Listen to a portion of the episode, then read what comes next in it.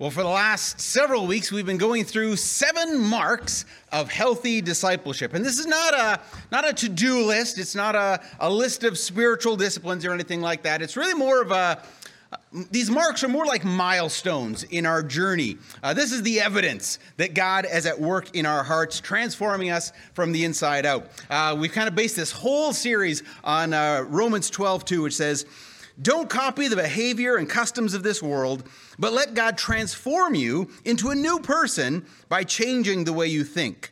Then you will learn to know God's will for you, which is good and pleasing and perfect. So, even in this verse, we can see that this is not a, work that we do, but rather it's a work that we allow God to do in our lives. Uh, so, these marks that we've been talking about, these are kind of the evidence that God has been at work transforming us from the inside out. Uh, and so, just to give you a quick recap, if you happen to have missed some of these, uh, I'll run through the ones that we've talked about so far. The first mark is be before you do. Uh, a mature follower of Christ has learned to prioritize being with Jesus rather than just simply doing things for him. They've learned that they've got to be filled uh, by the Holy Spirit, by spending time with God before they can go out and they can you know, dispense God's love to the people around them. They've got to be filled themselves before they have anything to give. So that's be before you do.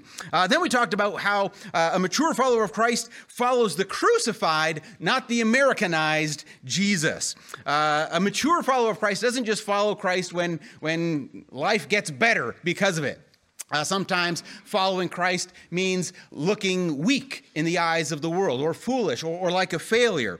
Uh, we, we think of the example of Christ as he, as he hung on the cross, looked to everyone at that time like an absolute a failure as a, as a leader, as a teacher. But yet we know that that was his ultimate victory. And so followers of Christ are willing to take up their cross and follow him no matter what the cost is to themselves. Uh, the third uh, mark that we looked at was to embrace the gift of our God given limits. You know, a mature follower of Christ has come to realize that, that God is unlimited, but we are not. We have limits, whether those are our, our physical limits or, or just our, our mental capabilities or the time that we have or whatever it is. We are limited. And that's okay. Because in those limitations, we can learn to trust God to do all the things that we cannot. So we can learn to embrace the gift of our God given limits. Uh, the next one that we looked at was discover the treasures buried in grief and loss. And this is kind of a uh, maybe a, a, different way to think of things, but uh, a mature follower of Christ doesn't deny the, the pain and the loss and the grief that we go through in this sin tainted world, uh, but rather we, we process that grief in a healthy way.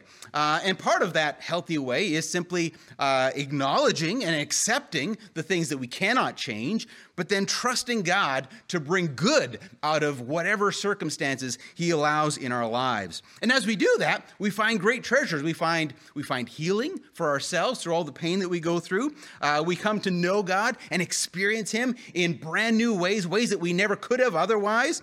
And we have the ability to comfort others as they go through some of those same struggles and difficulties.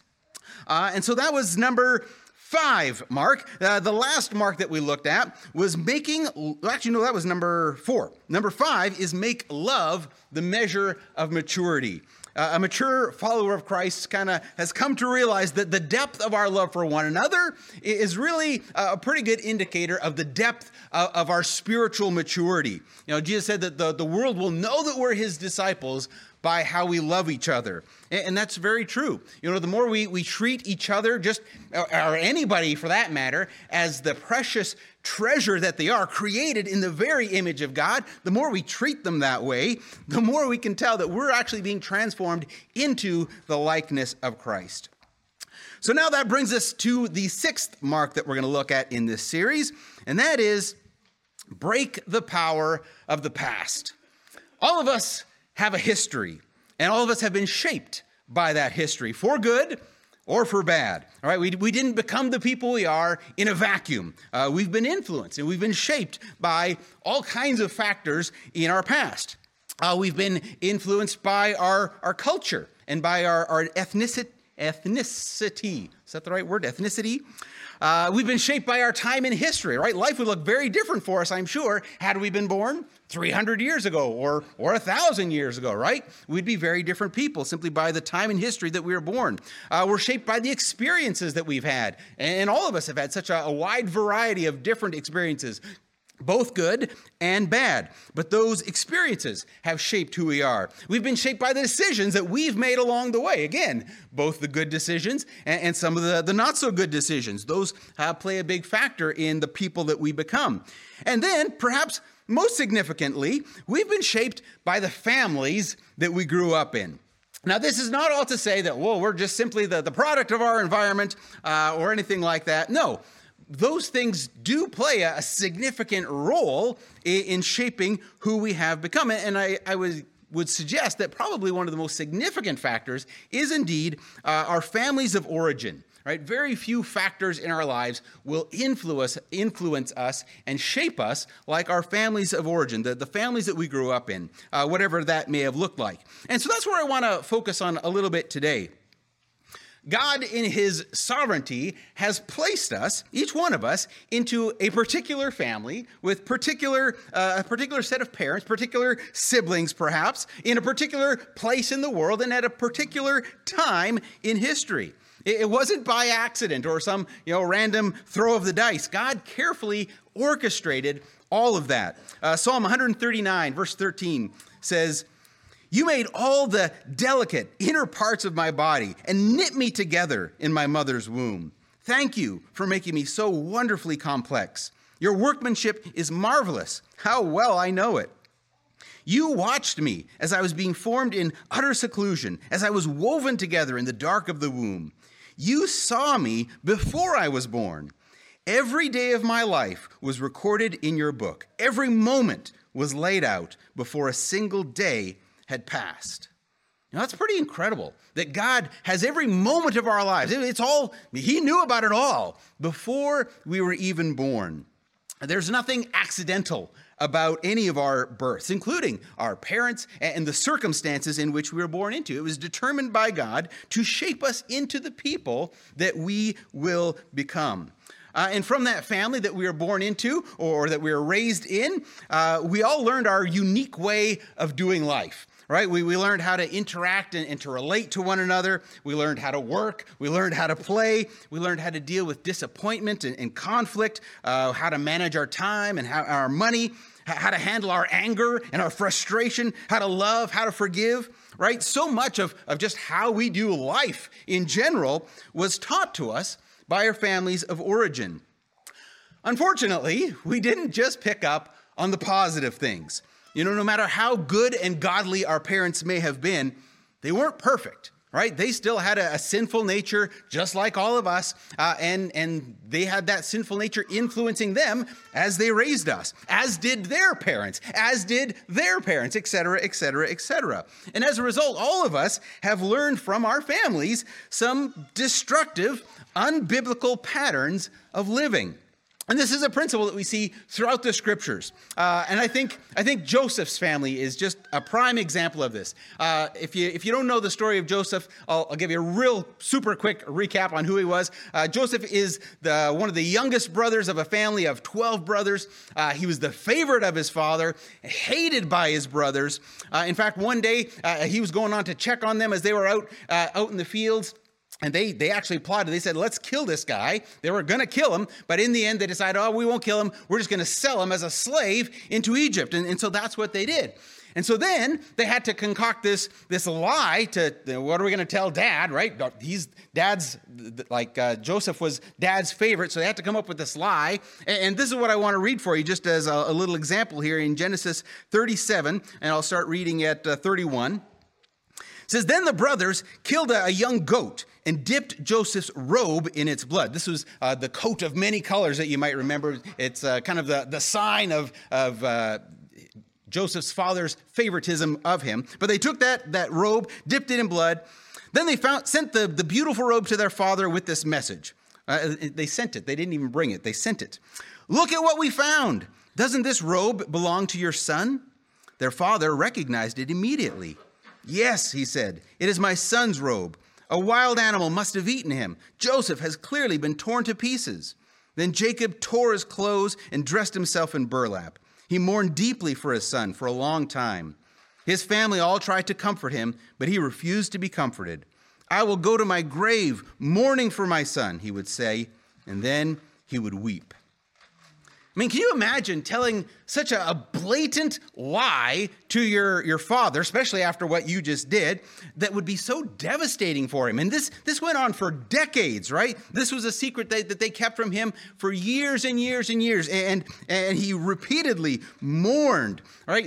Lying about the death of, of, his, of his favorite son, any son, really. I mean, that's, that's heartless. That's, that's cruel. How could these guys ever learn to be such, such heartless liars? Well, flip back in your Bibles a few pages uh, to Genesis chapter 27 when Jacob was a young man. This was the father of Joseph, Jacob. When he was a young man, uh, his dad, Isaac, was starting to get a little bit older. And as was the custom back then, uh, the, the, the dying father basically blesses the, the oldest son, uh, the, the firstborn, with a, a special blessing. And so he's preparing to do this for, for Esau, because Esau, Esau and, and, Jacob were actually twins. Esau was just a little bit older, and so he was going to bless Esau. Uh, and so he kind of talks to Esau, says, Go out, you're, you're a man of the woods, you're a hunter, go hunt me some game, we'll eat this meal, and then I'm going to give you this blessing. Well, uh, the, Isaac's wife, or Jacob's wife, uh, and Jacob overheard that this was all happening. Uh, and so let me read what their plan was. Uh, so in verse 14 it says, so Jacob went out and got the young goats for his mother. Rebekah took them and prepared a delicious meal, just the way Isaac liked it. Then she took Esau's favorite clothes, which were in the house, and she gave them to her younger son Jacob. She covered his arms and the smooth part of his skin, or the smooth part of his neck, with the skin of the young goats, because uh, Esau was a very hairy man, whereas Jacob was very smooth skinned. So they, they put the goat skins on him. Uh, then they gave Jacob the delicious meal, including the freshly baked bread. So Jacob took the food to his father. My father, he said. Yes, my son, Isaac answered. Who are you? Esau or Jacob? Now, Isaac was nearly blind at this time, so he couldn't really tell by looking, and they probably sounded a little bit similar, being twins. So he asked for clarification. Jacob replied, It's Esau, your firstborn son. I have done as you have told me. Here's the wild game. Now sit up and eat it so you can give me your blessing. Isaac asked, How did you find it so quickly, my son? The Lord your God put it in my path, Jacob replied. Then Isaac said to Jacob, Come closer so I can smell you, or so that I can touch you and make sure that you really are Esau. You can kind of see that Isaac is having his doubts here. So Jacob went closer to his father, and Isaac touched him. The voice is Jacob's, but the hands are Esau's, Isaac said. But he did not recognize Jacob because Jacob's hands felt hairy, just like Esau's. So Isaac prepared to bless Jacob. But are you really my son Esau? he asked. Yes, I am, Jacob replied. Then Isaac said, Now, my son, bring me the wild game. Let me eat it, and then I will give you my blessing. So Jacob took the food to his father, and Isaac ate it. He also drank the wine that Jacob served him. Then Isaac said to Jacob, Please come a little closer and kiss me, my son. So Jacob went over and kissed him. And when Isaac caught the smell of his clothes, he was finally convinced, and he blessed his son. I mean, what a what a crazy story of just elaborate deception, right? What a what a conniving rat this guy is, really. I mean, no wonder his sons, you know, Joseph's brothers, learned to be such such liars, right? But where did Jacob learn such things? Well, flip back in your Bibles a little further uh, to Genesis 26, verses 6 to 10. This is Isaac now as a, a younger man. So Isaac stayed in Gerar. When the men who lived there asked Isaac about his wife, Rebekah, he said, she is my sister. He was afraid to say, She is my wife. He thought, They will kill me to get her because she is so beautiful. But sometime later, Abimelech, the king of the Philistines, looked out his window and saw Isaac caressing Rebekah. Immediately, Abimelech called for Isaac and exclaimed, She is obviously your wife. Why did you say, She is my sister? Because I was afraid someone would kill me to get her from me, Isaac replied. How could you do this to us? Abimelech exclaimed.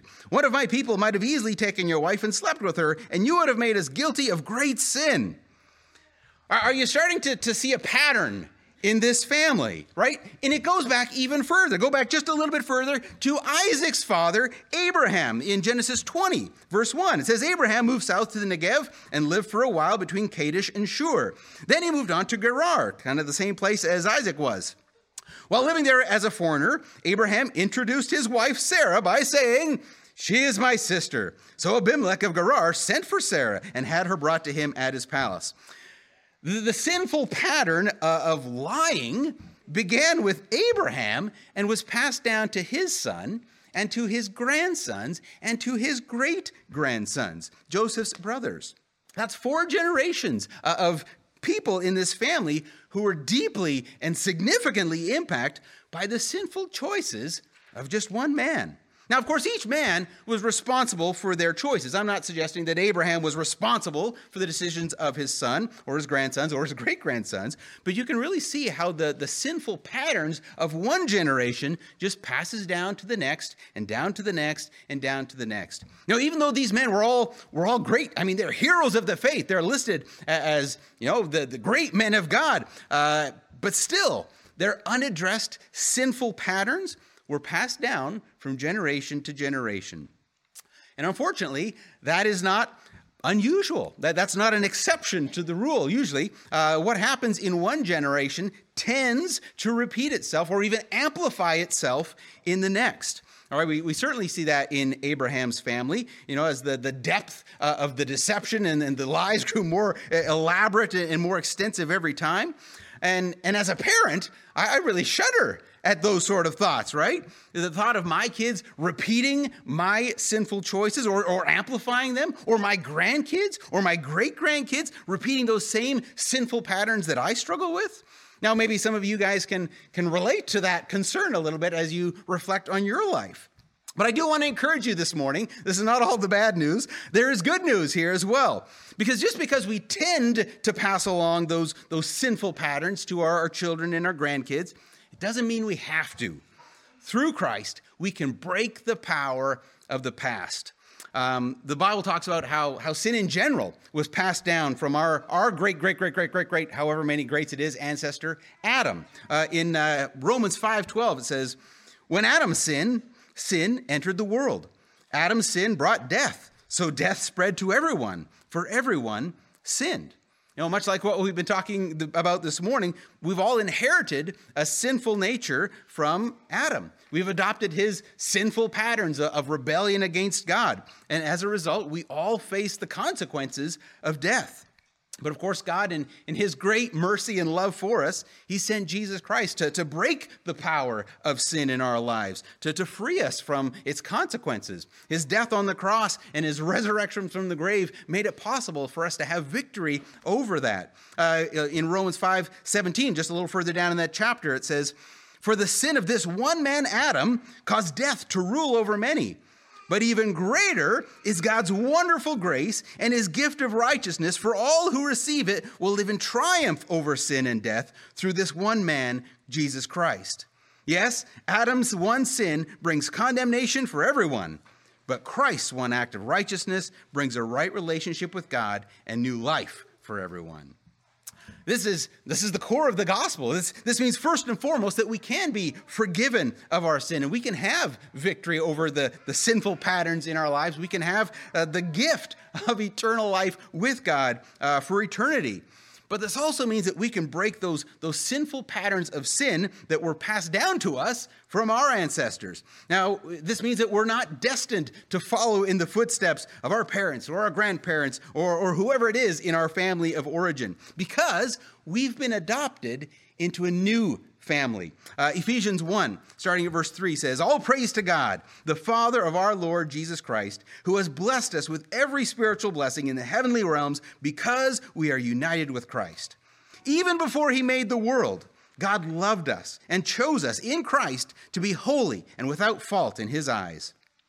God decided in advance to adopt us into his own family by bringing us to himself through Jesus Christ This is what he wanted to do, and it gave him great pleasure. That's always one of my, my favorite passages. This is what God wanted to do, and it gave him great pleasure. He loved the idea of adopting us into his family. And, and that's such good news for us. Uh, through Christ, we can begin new patterns in our family, we can set a new path for our children and our grandchildren and our, even our, our great grandchildren. But of course, those patterns don't just happen automatically. Uh, as uh, Pete Scazzero says, we may have Jesus in our heart, but Grandpa still lives in our bones, right? Those old patterns don't just automatically disappear as soon as we become a Christian. It's going to take some, some deliberate choices. It's going to take the help of the Holy Spirit and, and, probably a good chunk of time to break some of those, those old habits, those old patterns, those old ways of thinking and establish some new ones. And, and this is exactly the slow process that we've been talking about uh, coming out of Romans 12 2 says, Don't copy the behavior and customs of this world or your ancestors, but let God transform you into a new person by changing the way you think. Then you will learn to know God's will for you, which is good and pleasing and perfect. All right, this is not something that happens instantaneously. This is a long, long process. So, what does that process look like? How exactly do we work to, to break those, those generational patterns of sin in, in our families? Well, first of all, we need to acknowledge both the blessings and the sins of our family, going back even three or four generations. Uh, we need to realize that those things, those things profoundly impact who we are today. You know, just like how we saw in the, the family of Joseph, there were, there were some tremendous blessings in his family. I mean, his family was full of examples of, of faithfulness and obedience to God, like some of the most amazing stories of the Old Testament or came out of his family.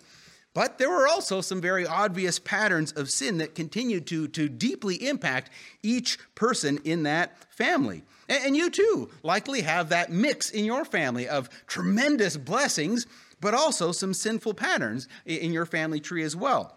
And so it's important that we acknowledge those things. This ties in a little bit with what we talked about a couple of weeks ago uh, about uh, grieving our losses, right? Part of part of this is grieving that you know there's there's some loss, there's some hurt that has occurred because of these sinful patterns that have been passed down. But acknowledging those hurts and those losses and those patterns is the first step towards recovery and healing. So, how do we identify some of those patterns? Now, some of those things might be obvious. I mean, you might be coming up with some thoughts in your mind right away, just as we've talked about this, uh, but others might be a little bit more subtle. So, let me just give you a, few questions that you can kind of ask yourself as you try to discover, you know, what might be some of the patterns in my family tree. So, here's a few questions. Uh, how would you describe your parents' or your grandparents' marriages? Right? Are there some unhealthy patterns in there, in their relationships that may have been passed down? How is conflict handled, either by your parents or by your grandparents? Uh, are there any generational themes that you might identify? These are maybe the more obvious ones things of, of addiction or, or depression, alcoholism, abuse, divorce, things like that. Uh, what kind of relationships did everybody have with, with the extended family? Uh, what kind of traumatic loss has your family suffered, and how is it dealt with? What were those things that were, were never talked about? You know, family secrets, sexuality, emotions. You know, what was the, what was the measure of success in your family? And these are just a, a few questions to start the, the, the gears turning in your mind. But all these questions might bring to light some, some patterns in your family of origin that might still be impacting you today in some, some significant but negative ways. But once you've acknowledged both the blessings and the sinful patterns in your family tree, step two is to recognize that you've been born into a new family. Uh, we read from Ephesians earlier about how God delighted into adopting us into his family even before time began. Uh, Romans continues this, the same idea in Romans 8 15. It says, So you have not received a spirit that makes you fearful slaves. Instead, you received God's spirit when he adopted you as his own children. Now we call him Abba, Father. For his spirit joins with our spirit to affirm that we are God's children. Now, as followers of Christ, we have a new family and we have a new father. Not, not to deny or dismiss the role of our earthly parents. I mean, the Bible's very clear that we need to honor our father and our mother. But it's so critical for us to realize that as followers of Christ, we have become children of God. Uh, to use the, the Christian terminology, we've been born again into this new family. And as such, our Heavenly Father gives us new patterns to follow, a new way to do life. You know, just like how, we learn from our earthly parents about how to, to interact and, and relate to one another, how to work, how to play, how to deal with disappointment and conflict, how to manage our time and money, how to anger or how to handle our anger and frustration, how to love and forgive, all those things. Now we have a new Heavenly Father, and He wants to teach us His way of doing all of those things. And so that takes us now to the final step, and that is to put off the old sinful patterns from our family of origin and to put on the new patterns given to us from the family of God. Uh, Ephesians 4 21 says, Since you have heard about Jesus and have learned the truth that comes from him, throw off your old sinful nature and your former way of life, which is corrupted by lust and deception. Instead, let the Spirit renew your thoughts and attitudes. Put on your new nature, created to be like God truly righteous and holy. You know, as the Holy Spirit helps you identify some of those, those sinful patterns that might be present in your life, choose to put an end to those patterns and, and choose instead to begin some new ones. Patterns that follow the example of Christ. Uh, in the verses that follow in this passage, after those verses in Ephesians, there, Paul goes on to give us some very specific examples of what kind of patterns we need to throw off and which kind of patterns we need to, to pick up. And you might identify with some of these as, as we go along. I'll read through those, and, and I'd just encourage you to consider if maybe some of these are patterns that have been passed down through your family tree. Uh, so Paul says in uh, verse 25 of uh, Ephesians 4 So stop telling lies. Let us tell our neighbors the truth for we are all parts of the same body. And don't sin by letting anger control you. Don't let the sun go down while you're still angry, for anger gives a foothold to the devil. If you're a thief, stop stealing. Instead, use your hands for good hard work and then give generously to others in need. Don't use foul or abusive language. Let everything you say be good and helpful so that your words will be an encouragement to those who hear them. And do not bring sorrow to God's Holy Spirit by the way you live. Remember, He has identified you as His own, guaranteeing that you will be saved on the day of redemption. Get rid of all bitterness, rage, anger, harsh words, slander, as well as all types of evil behavior. Instead, be kind to each other, tenderhearted, forgiving one another, just as God, through Christ, has forgiven you. Imitate God, therefore, in everything you do because you are His dear children. Live a life filled with love, following the example of Christ. Because God is our Father now, we can imitate Him in all that we do. We don't have to follow the, the sinful patterns set by the generations before us. We don't have to set up our grandkids to follow those same patterns either. We can start a new legacy. You know, we talked about the, the sinful patterns in Joseph's family, and we saw just the, the, the pain and the suffering that they all went through because of those patterns. But if you know the story, you also know that Joseph chose not to follow in their footsteps right? He, he never he never denied his past. In fact he he wept uh, over his losses. But yet in the midst of his grief he surrendered to God's will and he trusted in God's goodness. And rather than following the, the generational pattern set before him, he chose to follow his heavenly Father. And we can do the same. You know, we're not destined to follow in the footsteps of our parents or our grandparents or our great grandparents. We can choose to follow the footsteps of our Heavenly Father. We can set a new course for our family. So I'd encourage you to, to make that choice today. You know, uh, let's let's throw off those old sinful uh, patterns and, and, ways of doing life and start some some new ways of doing it ways that, that honor and please the lord. And i know that's i know that's not easy to do. It's, it's pretty easy to say not easy to do. But god is able. He will empower you with his holy spirit to make those choices to make those changes in your family. And then my last exhortation to you is this that you are not alone in this you know, in this, this family of God that we are all now part of, we're brothers and sisters. This is one of the, the blessings of being part of God's family. And we don't have to go through all these, these difficult things by ourselves. We have these brothers and sisters, older, maybe not uh, chronologically, but people who've just been there, done that already. Uh, they've gone through these hard things in their life. They've made some of those changes, and they are so willing to help you along as you make those same choices and those same changes in your life. And so I just encourage you to, to share some of your struggles with one another. Uh, pray for one another. Encourage one another as we allow the Holy Spirit to make these changes in our lives. So, on that note, let me pray for us, and then we'll be dismissed to try to go practice this into our week. Oh, dear God, we thank you so much for being our Heavenly Father uh, God, we, we do want to honor our father and mother. Uh, you gave them to us for a, a partic- particular reason. Uh, and I know there's, there's lots of different family situations that all of us come from, uh, but you orchestrated it all for, for some reason. I don't know what all the reasons are, God, but you do. And, and you've used those things to shape us into the people that we are now. And God, you want to continue shaping us into the people that you, you created us to be.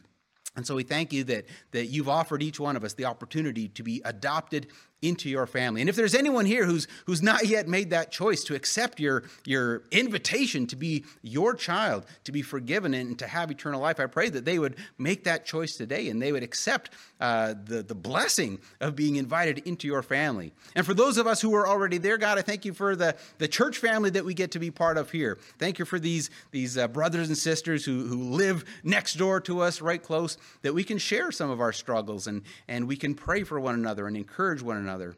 I just pray that if there's there's folks here that are going through, you know, maybe some very difficult times because of stuff that's happened in their family, I pray that they would be able to reach out to, to somebody here. Not only would they reach out to you and be comforted by your spirit, but that they would be comforted and encouraged by by uh, you know us us flesh and blood people right here. Uh, they, pray that we would be able to walk alongside each other, uh, just to help each other, to encourage one another.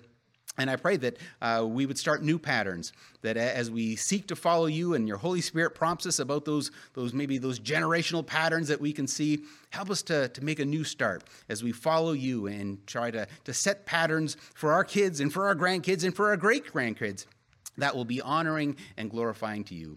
God, I know this is, this is hard work, uh, but we pray that through your Holy Spirit, through your power, that, that we would be able to do these things uh, all to the glory of your name. And we pray all these things in Jesus' name.